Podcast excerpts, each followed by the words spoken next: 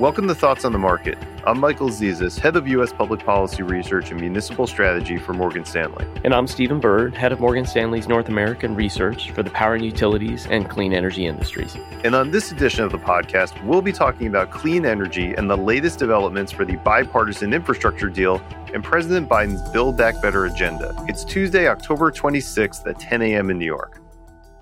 So, Stephen, with the negotiations winding down on the legislation Congress is considering around the president's economic agenda, I wanted to speak with you because you cover a sector, clean tech, that's really at the nexus of many things Congress and the White House are trying to achieve.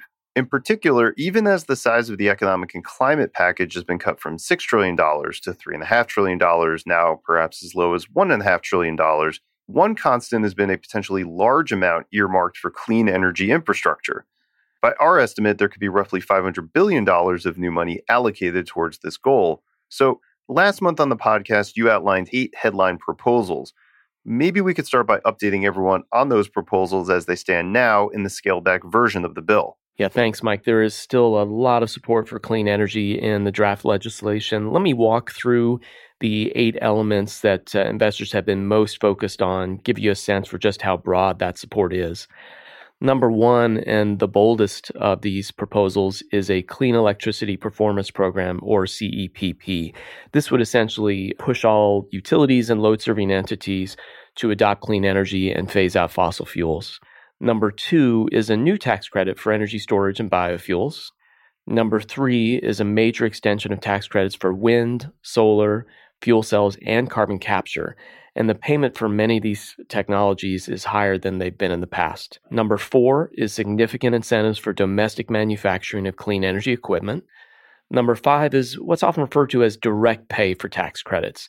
This essentially provides owners with the immediate cash benefit of tax losses that avoids these companies needing to go monetize those tax losses via the tax equity market to the same extent that they do now. Number six is support for nuclear power. There's a production tax credit for nuclear power output. Number seven is a major clean hydrogen tax credit. And number eight is significant capital to reduce the risk of wildfires. So it is very broad, very far reaching. It has impacts across the board. So, which kinds of companies do you think stand to benefit the most from this funding? It's really interesting. Quite a few subsectors that I cover would receive significant benefit here. I'll highlight the biggest beneficiaries. So, first, any company involved in green hydrogen, I see quite a bit of benefit here. The tax credit for green hydrogen is $3 a kilogram. That is a very large amount. And we think will incent customers to adopt green hydrogen more quickly. It will incent developers to build out the infrastructure needed to both produce and distribute green hydrogen. So, a number of companies, from fuel cell companies to those involved in uh, the industrial gas business to clean energy developers, I think will see a significant benefit there. Another category would be renewable development companies. So the tax credit for wind and solar and storage is increased. In the case of storage, this is the first time energy storage would get a tax credit. And this further lowers the cost of clean energy. Another category that could be quite significant is carbon capture and sequestration this technology would receive a significant benefit in terms of the payment per ton of hydrogen. And we believe in many cases this is going to be really the amount needed to get essentially over the finish line. That is, to provide enough support for those big carbon capture projects to actually get built, which is really quite exciting. Biofuels gets a big benefit. Anyone who owns nuclear power would receive a significant benefit. And also, companies that are working to reduce the risk of wildfires would receive significant government support. So you can tell it's just very broad and touches on really uh, every subsector that we cover. Now, the Clean Electricity Performance Program, or CEPP, will likely end up on the cutting room floor. Why is this program's exclusion not a bigger problem in your mind? CEPP, it's really interesting. It certainly is a very bold effort to reduce fossil fuel usage. What we find here, though, is that all of the other provisions are so significant that we believe the adoption of clean energy will continue at a rapid rate. To give you a sense, in 2020, renewable energy in the United States was about 11% of power output. By 2030, we project that that can approach around 40%. That is a huge increase in just a decade. That is predominantly driven by economics. The cost of wind, solar, and energy storage is dropping so quickly that many customers are adopting clean energy based purely on economic grounds. And the elements of support in this draft legislation would further enhance those economics and push customers in that direction anyway. So we do see a big shift occurring with or without the CEPP. Fortunately, there are many other elements of support in this draft legislation that we think is going to really provide a boost to many clean tech technologies, many business models, and we're excited about the growth that that would bring. What about the other types of companies you cover, utilities? This government investment seems like a step toward developing a very different type of business model for them. What do you think the outlook for the sector is?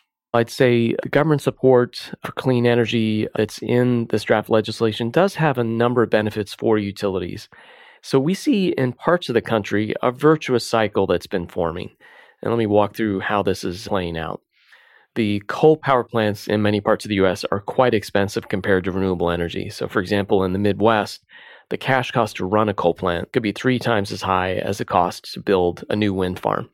And so, what utilities are doing is they are, in a very careful, measured way, shutting down coal, replacing that coal typically with a combination of wind and solar and energy storage. And typically, customer bills are not going up as a result because of the benefit from avoiding the cost of running those coal plants. That virtuous cycle is resulting in better earnings per share growth. Now, with the government support that we're seeing in this draft legislation, that shift will accelerate we will see more transmission spending, for example, more energy storage spending. It will boost the economics of wind and solar, which is fantastic. Also, in terms of risk mitigation, the capital that's in the bill that would help with dealing with the physical damage from climate change, such as wildfires, is another area of benefit. The cost from climate change to our sector is rising. And so government support there will help essentially defray a cost that's becoming quite significant for some of our utilities. So, you know, I think you're right to point this out. The utility sector is quite a big beneficiary here.